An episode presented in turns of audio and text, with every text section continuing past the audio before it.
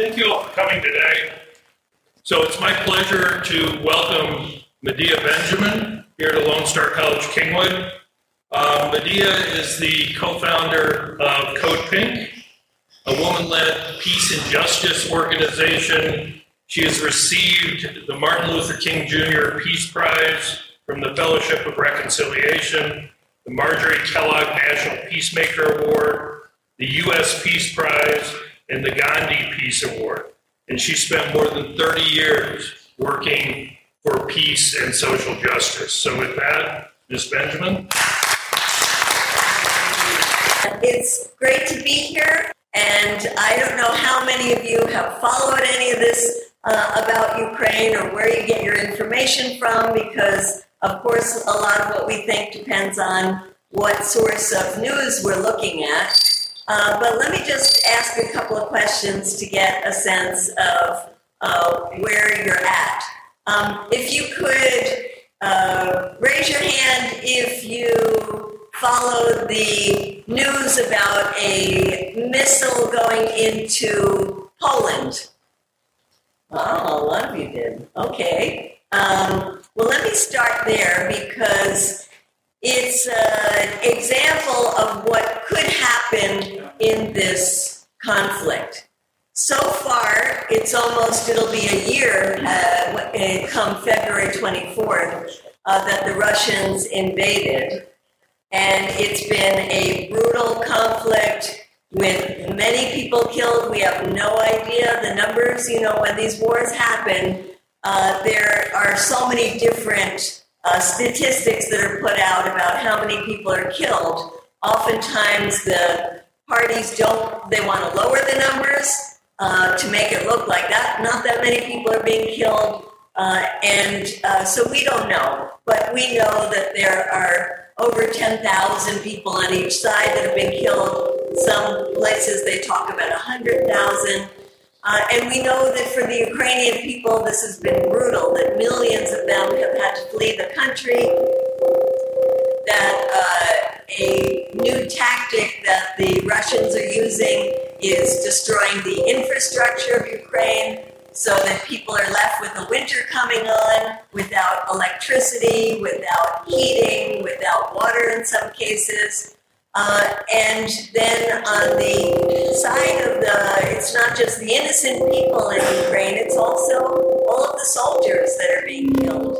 And um, when I was young, there was a draft around Vietnam, and so people your age, particularly the, the, the men in this room, um, would be sent off to fight. Uh, in the case of Ukraine, it's mandatory for people over 18 men to uh, fight. And in the case of Russia, there's now new conscripts that have been called up. Uh, and so these are 18, 19, 20 year olds who are doing the, the fighting and the dying.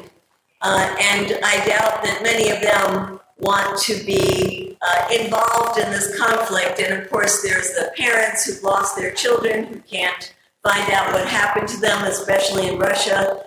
Um, so a lot of suffering going on. Um, the conflict, uh, I tend to look at it on two levels. One is there was a civil war in Ukraine that has been going on that hopefully will get this going and you can learn more about what that was all about, uh, where Russia came in and is the aggressor, uh, and that is a um, the war happening in an area called the Donbass. Um, on top of that is a geopolitical conflict where the U.S. has been uh, fighting, uh, trying to uh, expand its um, hegemony, and uh, seeing the Cold War that happened uh, with Russia as really did we get it going yet? We're just working on the volume. Oh, working on the volume. Yes, ma'am. Uh, a geopolitical war that's going on in the region as well that has complicated this, and uh, it's important to understand that aspect of it as well because that's where we in the U.S. come in. Um, many people say that this is a conflict that the Ukrainians can win, meaning kicking out the Russians, recovering all of the land that was taken, uh, including all of the Donbass and Crimea. Uh, but people in the US military who understand more of what's going on on the ground, uh, especially Biden's chief advisor, who is the chair of the Joint Chiefs of Staff, have said that this is a war that cannot be won on the ground, that Russia is not going to give up the territory that it has, uh, and that um, this really is a war that could either expand into a nuclear war, or as we saw with that missile in Poland, expand to more countries getting involved in this war, and it could really uh, become a uh, another world war, uh, or it has to be um, it has to be negotiated at the negotiating table. And so that's really the crux of it is how long will this war continue to go on with so much suffering, so many people dying? Uh, or will there be much more of a push both on the Russian side, the Ukrainian side, and the European and the US side to actually move towards negotiations? So, where is that push right now? When it comes to Russia, there's a lot of censorship in the press, so many people don't know what's going on. Uh, but despite that, there is more and more opposition within Russia to this war. When Russia called up 300,000 new reservists, uh, many of the young people, hundreds of uh, thousands, uh, left the country because they didn't want to fight. Uh, there is um, a lot of nationalism inside Ukraine where they want to get uh, every inch of their territory back. Uh, but polls that have been taken in Ukraine show a shift in that as well. In fact, the people that are in the areas that are most affected by the war are the ones that are most anxious to see negotiations start.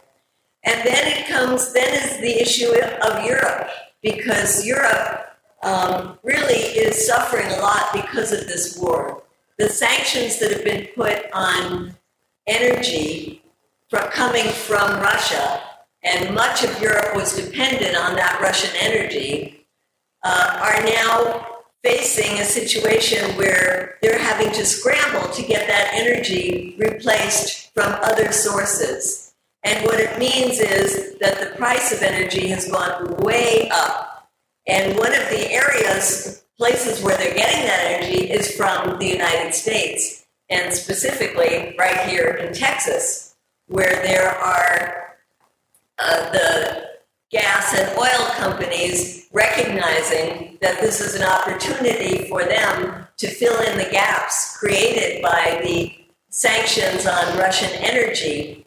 But what Europeans are saying is that in the US companies, are price gouging, are profiteering from the war, and are selling the energy at four times the price that people in this country are paying for it. And so there's a lot of complaining in Europe about how this war is affecting their standard of living. It's affecting the ability of the manufacturing set, sector to uh, keep going because of the high energy prices that they're all paying. So in Europe, you're seeing people coming out into the streets and protests in many different countries. They're protesting against inflation. They're protesting against the higher uh, costs of uh, groceries, of energy, but they're also protesting against the war in Ukraine, connecting these issues. Meanwhile, here at home, uh, you know, there's not a long attention span in this country to things like foreign policy. And so while we heard a lot about the issues of Ukraine in the early days, uh, there's not as much uh, in the US press. Uh, nevertheless, the press tends to take a position saying that this war can be won on the battlefield. And so there are a lot of people in this country that think that it's a good thing to keep sending more and more weapons uh, into Ukraine to help them win. Now, there are polls that have been asking a question that I want to ask you, which is Are we doing, oh, first let me say, uh, the amount of money that's being spent on Ukraine uh, if this next amount of 37 billion is approved, which it looks like it certainly will, will be over 100 billion dollars that the U.S. taxpayers have spent in less than one year. So, a question that's asked in the polls is: Are is the U.S. doing too little to help Ukraine? Is it doing just enough to help Ukraine, or is it doing too much to help Ukraine? And so let me just put that out here to see where you all feel on this issue. Um, if you could raise your hand for one of those three things. So, is the U.S. T- doing too little to help Ukraine? Is the U.S. doing the right, just the right amount to help Ukraine? Is the U.S. doing too much to help Ukraine? So it looks like people are either don't know or are more between the doing just the right amount and doing too much. Yeah. Yeah, uh, I got a question. What about if you, uh, I mean, doing something in the part of, of not having the war? I mean, So negotiating, pushing for Yeah. negotiations. yes, yeah. So Rachel, I'm going to ask two, uh, you have two choices here. If you think uh, it's possible to negotiate with Russia, and if you think that that's not possible. So do you think it's possible to negotiate with Russia? Do you think it's not possible? So that's interesting. We got more people on the possible than the uh, not possible, but let me give you my opinion on that. Um, right after the war started, there was a call to end this quickly. And the uh, academic studies show that the best time to end a war is right after it began, that in the first month.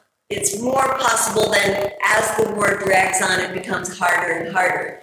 And so in the first month, there was a big push by the United Nations Secretary General, and the mediator was the, uh, the head of state of Turkey. And they started negotiations, and it seemed like they were actually getting somewhere. There was a 15 point plan that they were looking at, and one of the key things is was um, Ukraine going to give up its desire to be part of NATO. And at that point, uh, Zelensky had said that he recognized that it was going to be uh, impossible for Ukraine to be a NATO country, that it would have to be neutral. And the negotiations were pushing forward on a number of different issues. Well, then, and we explain this in the video, it seems like the head of the UK at that time, Boris Johnson, and the US Secretary of Defense, Lloyd Austin, got involved and pushed Ukraine not to negotiate and said, you can really win this. You don't have to compromise. And that has been a position since then. When I speak to groups, I find a lot of people like you who said, well, Russia's the aggressor. They want to take over all of Ukraine. You can't negotiate with them. And specifically, you can't negotiate with Putin, that he is a um, he's a dictator. He wants to rebuild the the old uh, Soviet empire, and that um, he's totally untrustworthy. And I want to point out one, those negotiations were going forward and were making progress, and both sides had said they were making progress before they were scuttled. Two, there are a lot of talks that are going on between Russia and Ukraine on specific issues. For example, eh, the um, world did not really know before this war began how dependent so many countries were on grain coming from Russia and Ukraine. That 40% of the grain exported, particularly wheat, but other grains as well, um, were critical to feed people in Africa and the Middle East. And so when the war started, there was an increased shortage of food um, uh, and a great pressure to try to make an agreement to get that grain out.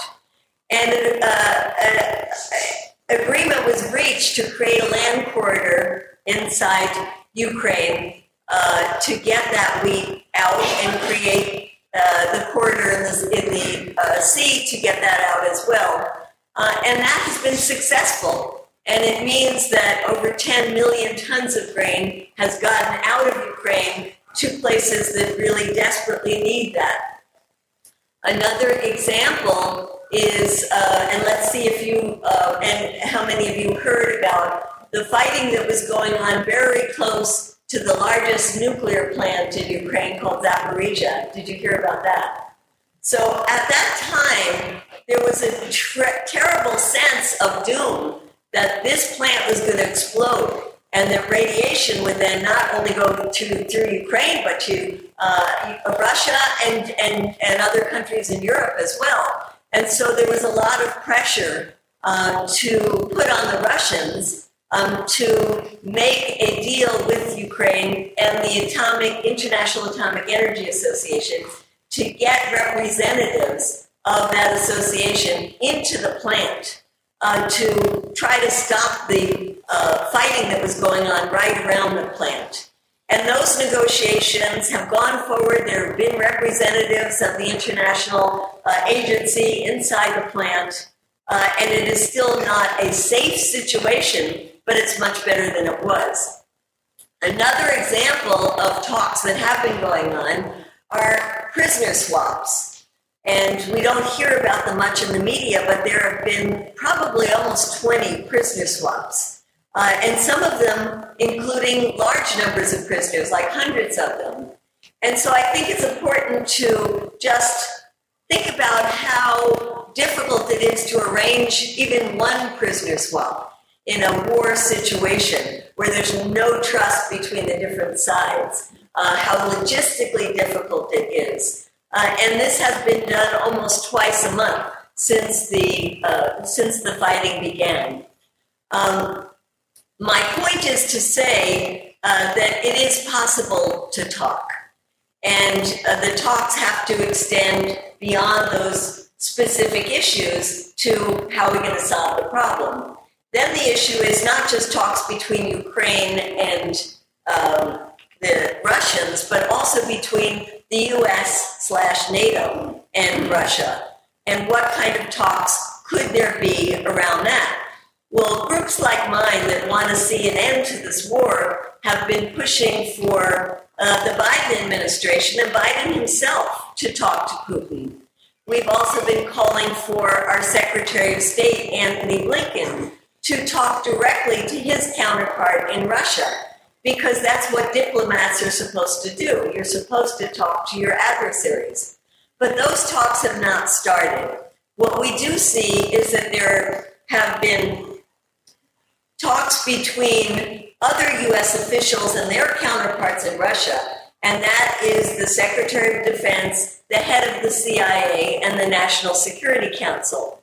Now, what we've been told is that they are not talking about how to end this war. They've been talking about how to stop this war from expanding, how to stop it from uh, uh, a nuclear war, how to stop it from uh, a situation where the NATO countries um, are directly involved, like what happened when that missile went into Poland, which is a NATO country.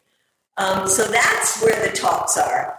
But it doesn't it doesn't stop the ongoing fighting that's happening.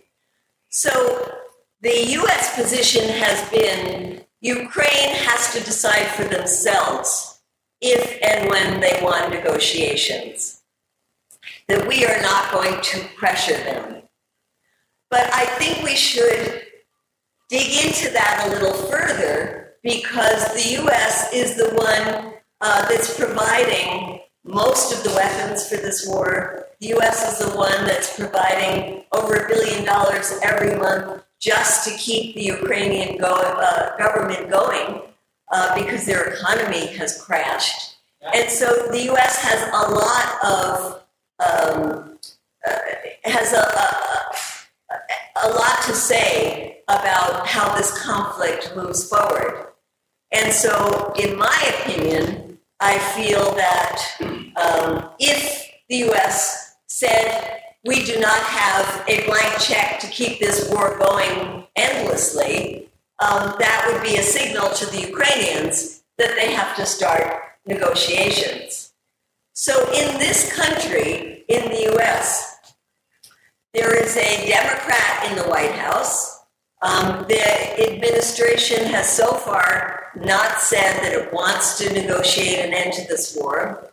Uh, and in Congress, you have both the Democrats and the Republicans, for, for the most part, who have been very supportive of the war in Ukraine and willing to allocate lots of U.S. money for that war. But there have been voices on the left and the right that have started to question this. On the right, in the Republican Party, there were 57 members of the Republican Party that uh, voted against uh, the, the big, big, the big tranche of money, $40 billion, um, that was going to Ukraine. And uh, some of them had reasons that I don't know if you in this room would agree with. Uh, some of them said we should put that money into securing our border with Mexico. Uh, some of them said we should put that money into uh, our real adversary, which is China. But some of them said we have unmet needs at home, and we should be taking care of those unmet needs and not giving all this money to a war in Europe that the Europeans should figure out how to solve. On the Democratic side, uh, there were 30 members of uh, the progressives in Congress, including one uh, from Texas, Sheila Jackson Lee, who signed a letter to Biden saying that uh, in addition to the support that they were giving Ukraine, um, it looked like this is a time to really push for negotiations. Well, when they put out that letter, there was a lot of backlash from within the Democratic Party leadership saying, How can you second guess what the administration is doing? We have to all be on the same page as Democrats uh, and let the Biden administration be the one to take the lead. And so within 24 hours of putting out that letter, they backtracked they, they, they walked it back. Uh, and now I think um, there is there are very few members on the Democratic side who have been willing to uh, put their voice out there to call for negotiations. There is one, for example, from California. His name is Ro Khanna. He had signed that letter, and he stood by the letter, and he actually got on CNN and made a case for it, saying that I think it's totally rational um, to be saying that uh, we need to push for negotiations.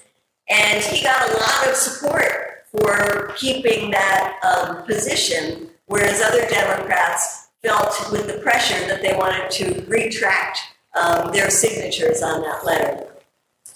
There are other people who are calling for negotiations. Donald Trump, for example, when he uh, goes out in his rallies or in his social media or when he gave his speech uh, that he was going to run for president again, he always brings up the war in Ukraine.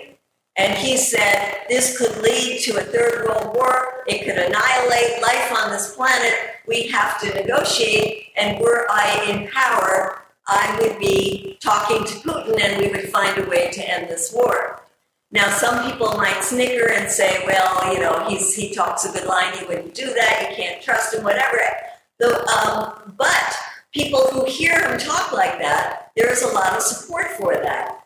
Um, and it, it um, he says, when you get the uh, Biden in power, you get war. Uh, if I came in, you would get an end to that. Uh, and I bring this forward because this is a political issue. And there are people now who are um, staking out their position and trying to get public support for it. Uh, the same you see on the cable news programs. Uh, the majority of them have not given voice even to people like myself uh, calling for negotiations. They have had a steady stream of people who have uh, been saying more or less the same thing. The Ukrainians could win if we give them more high powered weapons. uh, if we just keep uh, the increasing the funding that's going to them. But there are other people, for example, Tucker Carlson on Fox News, that have a very different position and are calling for negotiations.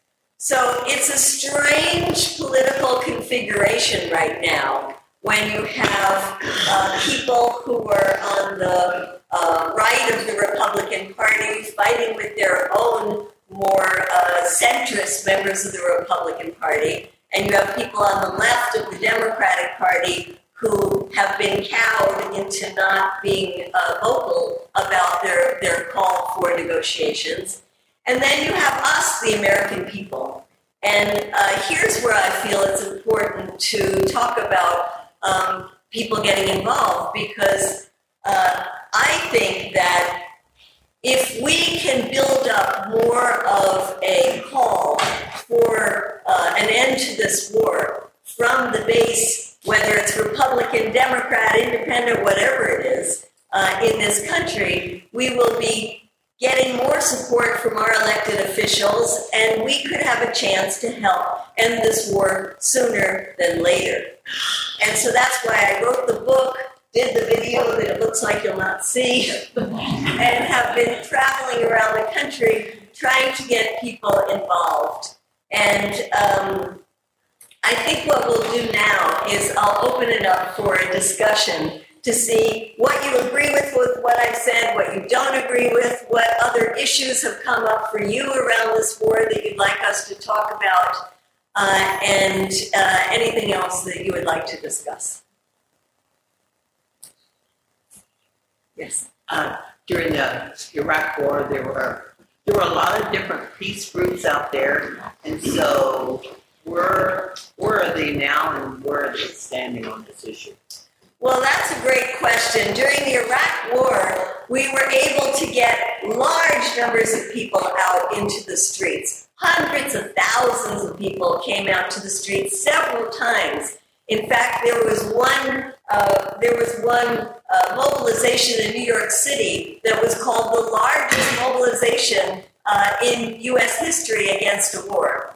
And um, what happened to there is that when um, that was under George Bush, when Obama came in, a lot of those people thought Obama was going to end the wars. Uh, and so they kind of fizzled out. But the other thing that happened is that people became disillusioned because when you come out on the streets time and time again to stop a war and the government doesn't listen to you, and in the case of Iraq, went ahead and invaded anyway, people start questioning uh, is this a tactic that makes sense? Can we, um, can we stop the military industrial complex that Eisenhower warned us about in the early 1960s, uh, can you really stop them when they've made their determination that they're going to uh, launch a war? So I think, and another reason is that people got involved in other issues where they thought they could have more of an impact. Um, they saw the existential crisis of the climate facing the planet and got more involved in that. And especially young people uh, who care about the future of life on this planet and thought that they could make a difference uh, on many different levels. You know, getting their their university to have electric cars, or you know, all kinds of things you could do in your city, um, rather than protesting wars thousands of miles away um, when the government usually doesn't listen. So it's been very difficult to build up an anti-war movement, and in fact uh, I would say the most solid people in the anti war movement are older people like myself that come from the Vietnam War days. And young people now have no history of, or no connection to Vietnam War. And even the Iraq War is a distant memory for people who are in uh, college at this point. Um, and I think for many people, because they grew up when the U.S. was at war in Iraq and Afghanistan. It's sort of like the norm. Like there's this um, uh, low grade uh, fever, cancer, something going on in the background there, and uh, it doesn't. People don't see how it affects them. But it's important to talk about how it does affect uh, everybody. and I would say especially young people. Certainly, there is the possibility of a nuclear war, and I find that young people don't. It doesn't really um, compute that much with young people because they don't have a history of uh, uh, of the kind of drills we used to have in, in school where you have to hide under your desk and uh, uh, and any memory of the U.S. actually using a nuclear weapon uh, in World War II. Um, but young people do care about the environment. And in this, I think it's important to look at the ways that this war is affecting the environment. War itself is a tremendous destructive force for the environment and the uh, uh, everything from the groundwater to the forests in Ukraine are being destroyed by this war. Um, the production of weapons is so energy intensive, and we are now trying to replenish the weapons that the Pentagon has already sent to Ukraine, and, and so um, massive use of, of energy for weapons production. The Pentagon itself is the number one uh, uh, emitter of carbon uh, in the atmosphere. And at this time, when they're on hyper uh, production, it's even more so. Uh, and then you have the issue, for example, I don't know if you heard about the blowing up of the Nord Stream pipeline. Uh, let's see a show of hands if you heard about that. Uh, so some of you have. Um, that was a pipeline that was bringing energy, gas from Russia into uh, Germany and distributed throughout Europe. Uh, and that was blown up. Um, if anybody wants to talk about who might have done that, I'm happy to talk about it. But the fact is that it released the largest emissions of methane gas that we have ever recorded. And then, in addition to that, there is the issue that I talked about earlier on, where uh, there is more incentive now to produce more gas and more oil and even coal uh, to replace the energy that was coming from Russia. Uh, we even see that in Europe there were nuclear plants that were supposed to be decommissioned uh, that are still online, and gas power uh, and coal power plants that were already shut down that are now being fired up again.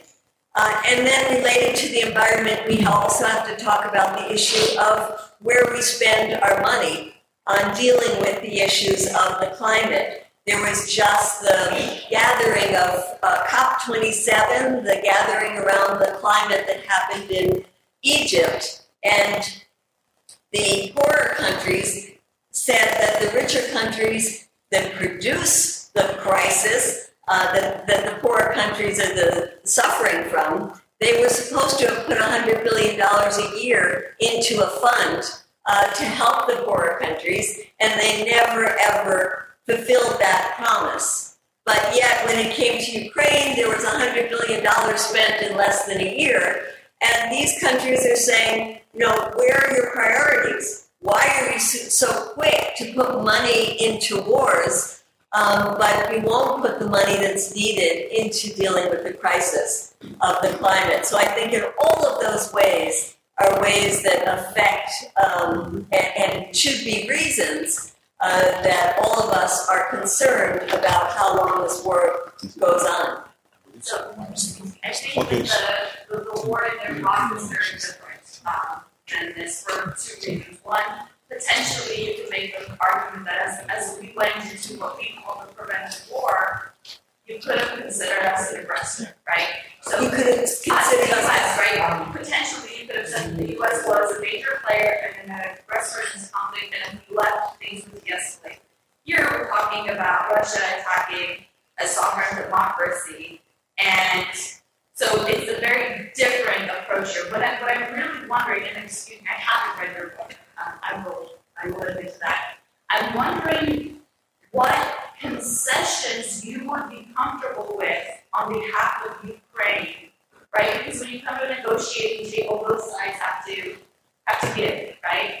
So what what outcome would you be comfortable with? And sort of what concessions on both sides, but especially what concessions you would consider okay from from Ukraine? Well, I, this uh, kind of leads into do we want to watch the video because we talk about this more in the video. Let's talk about the heartbreaking war in Ukraine and what we could do to try to end it. Every day the war rages on, civilians and soldiers are being killed. Millions of Ukrainians have been forced to flee and seek asylum in foreign lands. Schools, hospitals, apartment buildings, and infrastructure have been reduced to rubble. We wrote this book to try to help people make sense of a war that should never have happened, a war that has raged on for months and might well rage on for years, a war that could lead to a nuclear confrontation, a war that must be stopped. We know that people have very different opinions about this conflict, and we hope that our book and this talk will foster respectful dialogue. We have not tried to justify or excuse Russia's invasion of Ukraine because we do not think it is justifiable or excusable. We hope we can help you understand the context, the background, and the actions of all the parties that led to this crisis. As U.S. citizens, we have very little hope of influencing the Russian government, but we should be able to influence our own government, which is why it's so important to look at the role the United States has played in fomenting the conflict. Let's look at two elements of U.S. involvement that we highlight in our book NATO expansion and the events of 2014. Western leaders call NATO a defensive military alliance, but NATO was formed to defend Western Europe from invasion by the Soviet Union.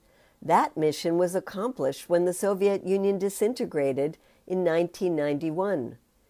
NATO should have been dissolved at the end of the Cold War, along with the Warsaw Pact, which was NATO's counterpart in the Eastern Bloc.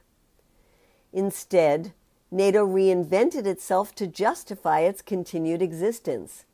It expanded all the way to Russia's borders, despite many promises that it would not do so, and ignoring warnings from experienced U.S. and Western diplomats that this would lead to a predictable yet entirely avoidable crisis with Russia, has, as in fact it has.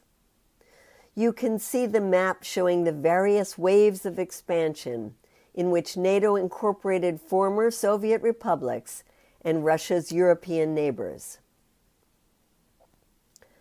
In 2018, the antagonism reached new heights when NATO, under U.S. pressure, publicly promised membership to the former Soviet republics of Ukraine and Georgia.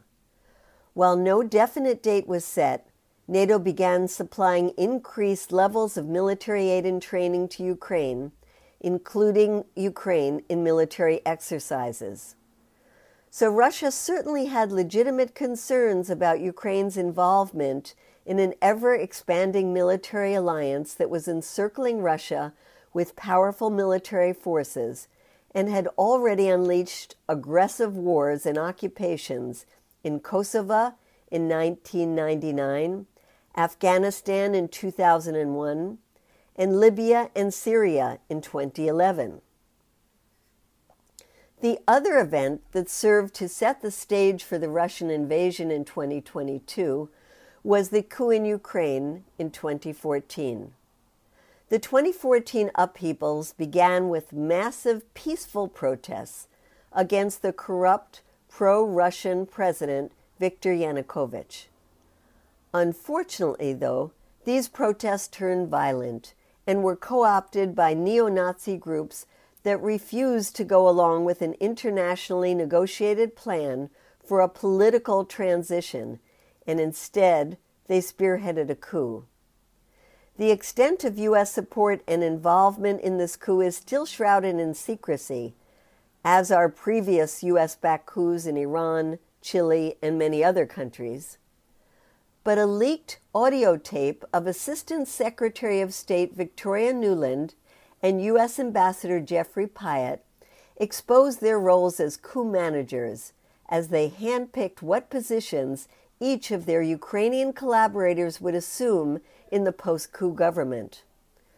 Although the original peaceful protests in Ukraine were about wanting to join the European Union, Nuland dismissed the European Union's more popular choice for prime minister, Vitaly Klitschko, with her infamous F the EU remark. According to a Gallup poll conducted in April 2014, nearly 50% of Ukrainians rejected the legitimacy of the post coup government. This led to rebellions in parts of Ukraine that were ethnically and culturally close to Russia.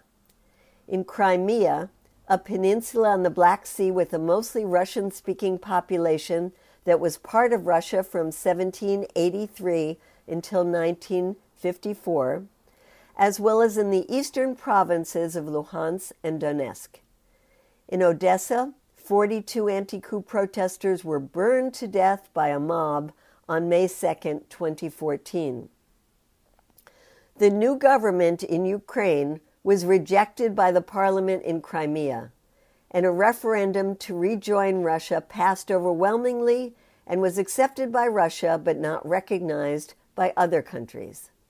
The provinces of Luhansk and Donetsk also passed referendums declaring themselves independent from Ukraine, leading to a civil war that killed an estimated 14,000 people.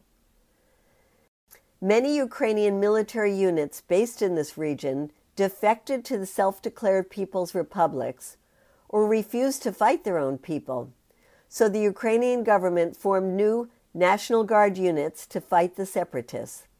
These included units like the Azov Battalion, recruited from the same neo Nazi groups that took up arms to spearhead the coup in Kiev in February 2014. The worst fighting of the Civil War ended in February 2015 with the signing of the Minsk II Accord.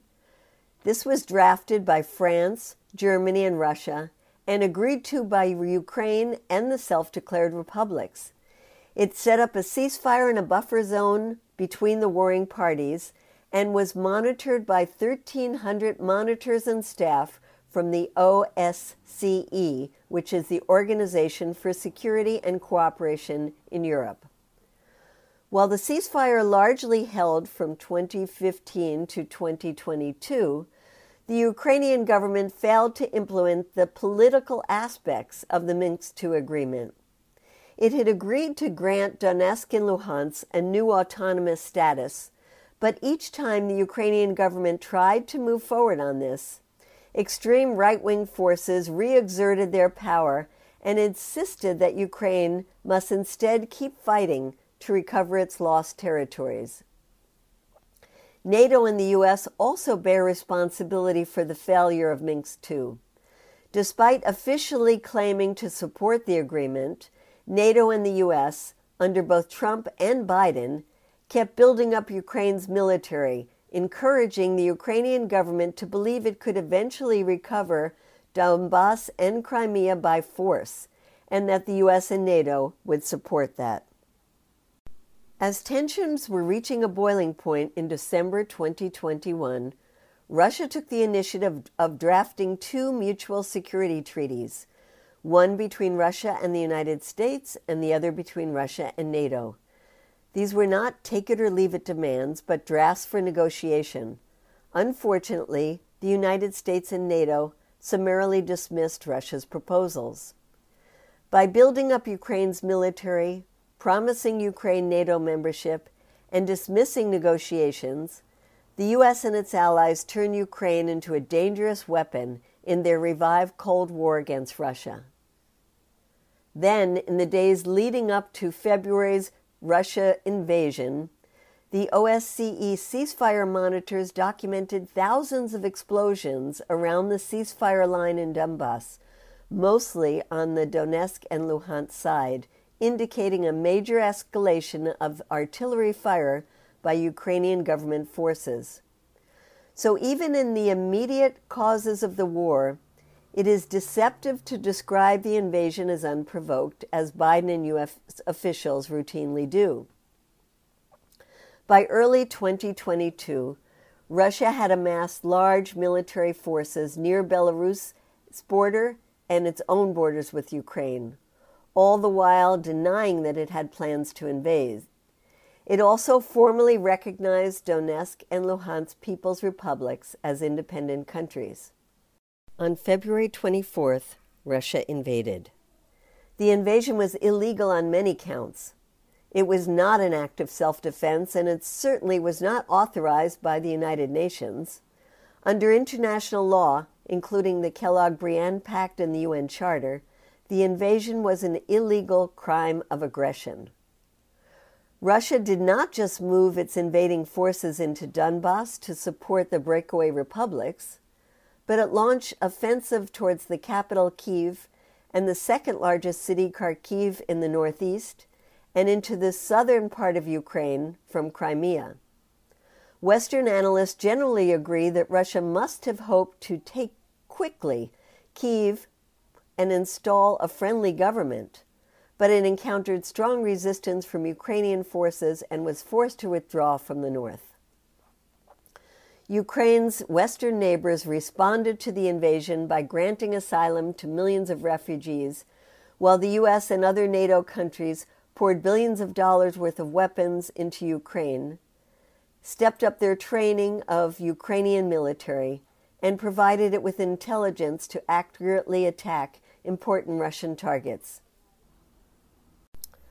There has been little or no accountability for the weapons flooding into Ukraine. There are reports that as little as 30% of them may be reaching the front lines because they are either destroyed by Russian missiles or siphoned off into the black market where they could end up in the hands of the Islamic State, neo Nazis, or other dangerous groups around the world.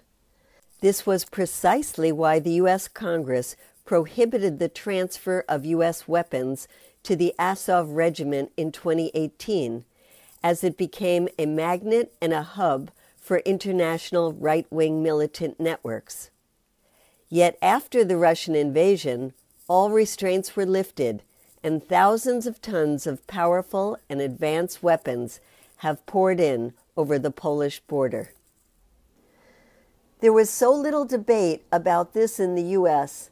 that when Congress passed an enormous $40 billion package for Ukraine, with most of the money to be spent on more and more lethal weapons for up to another decade, not a single Democrat voted against it.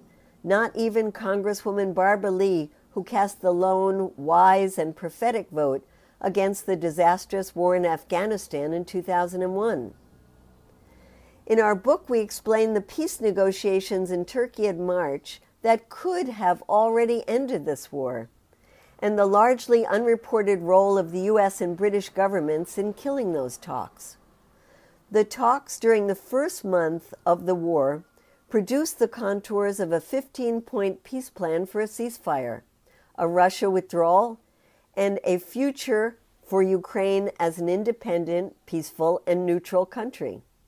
On March 27th, President Zelensky told a national TV audience Our goal is obvious peace and the restoration of normal life in our native state as soon as possible. Under the draft agreement, Ukraine would neither be a military ally of the United States and NATO nor of Russia, with no foreign military bases or installations on its territory. Ukraine would get security guarantees from other countries. Russian speakers in Ukraine would be free to speak, read, and study in Russian. And the future of Crimea and Donbass would be determined by an internationally accepted political process during a transition period of several years. But none of that came to pass. British Prime Minister Boris Johnson went to Kiev on April 9th and told Prime Minister Zelensky that the UK would not be party to any agreement between Ukraine and Russia, and that the collective West, as he called it, saw a chance to press Russia and was determined to make the most of it. Turkish diplomats who had been mediating the ceasefire talks reported that U.S. Defense Secretary Austin delivered a similar message to Zelensky, and that these messages effectively killed their peace efforts. So early hopes for a negotiated peace were dashed, largely as a result of U.S. and British determination to weaken Russia even at the cost of rivers of Ukrainian blood, in an open ended war that could last for years. The undermining of ceasefire talks was a tragic lost opportunity. Since the talks were abandoned, the slaughter and destruction has continued, with hundreds of Ukrainians killed every day. Russia has taken control of more territory, and despite the successful Ukrainian counteroffensive, Russia now occupies 20% of Ukraine. The sanctions against Russia have backfired, leading to soaring energy prices worldwide, while reduced grain exports have led to widespread hunger, particularly in the global south.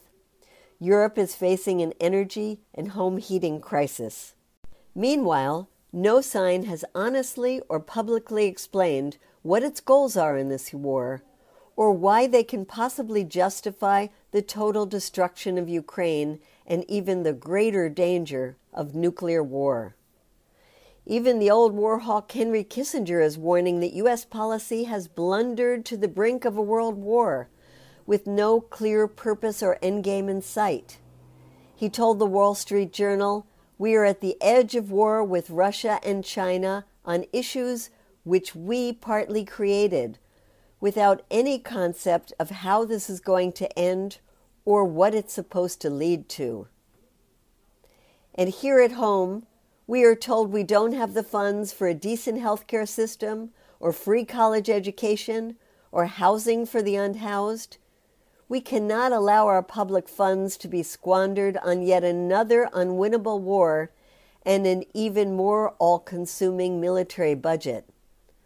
Governments in the global south are watching the impacts of this war plunge millions of their people into hunger and famine, while Europe's energy crisis is already sinking the continent into a recession. We in the U.S. have been relatively unscathed by this war compared to many people elsewhere. But we are already facing rising prices, which will get worse as the war continues. And the U.S. will not be exempt from the impacts of this looming global recession. With climate chaos jeopardizing the very future of life on this planet, this war is derailing our efforts to confront the climate crisis. Instead of a Green New Deal, we are now watching a mad scramble to produce more oil, gas, and coal as energy companies reap record profits from their disaster capitalism. And while the climate heats up and governments and corporations shift their already inadequate climate plans into reverse, Russia and the U.S. are threatening us with yet another existential disaster a nuclear apocalypse. We understand that some people may disagree with our analysis of this conflict, but hopefully we can all agree that we must do whatever we can to bring this war to an end. And that's why Code Pink is part of a coalition called Peace in Ukraine. We pressure our members of Congress and the White House to call for negotiations. We call on the media to promote the voice of peacemakers. We distribute our messages via social media and we educate the public, including getting our book into libraries and classrooms. And we encourage you to join us. We must act now to say, stop the bloodshed, stop the bombing, stop the madness. We must work together to demand a ceasefire and negotiations, not more war. Thank you thank you all for coming. Uh, be sure to. one final wrap sure. up, just to say, if anybody is interested in learning more from the perspective that I'm coming from, um, you can look at my organization's website, called codepink.org, but also look at one called peaceinukraine.org. And one of the initiatives that we have right now during this holiday season is to call on the faith based leaders around this country to step up and call for a Christmas truce, like the one that happened in 1914 during the First World War. Uh, and we now have over 800 faith based leaders, including the head of the Poor People's Campaign, Reverend Barber, Reverend Jesse Jackson, the heads of the National Council of Churches, uh, synagogues, uh, mosques have, have all signed on to this call for a Christmas truce. Uh, you can see the, the language that we're using there. Uh, and if you know people in the religious community who might want to sign on, uh, please look at it. Again, it's at peaceinukraine.org. Thank you. Yeah, and pick up a copy of the book, um, War in Ukraine Making Sense of a Senseless Conflict. We spend a lot of time deconstructing the news, trying to trying to parse it into a form that everybody can understand. We try to find those little nitpicks where uh, it goes, it flies above the fray, etc. If you really like these videos that we do, I want to ask a big favor. Please go ahead. Number one, subscribe to our channel, and number two, please join if you can. Thank you so kindly for watching. Keep watching. Please remember to share. We must populate the entire internet with our progressive message, a message that we know is what most Americans say that they want. So help us, please join.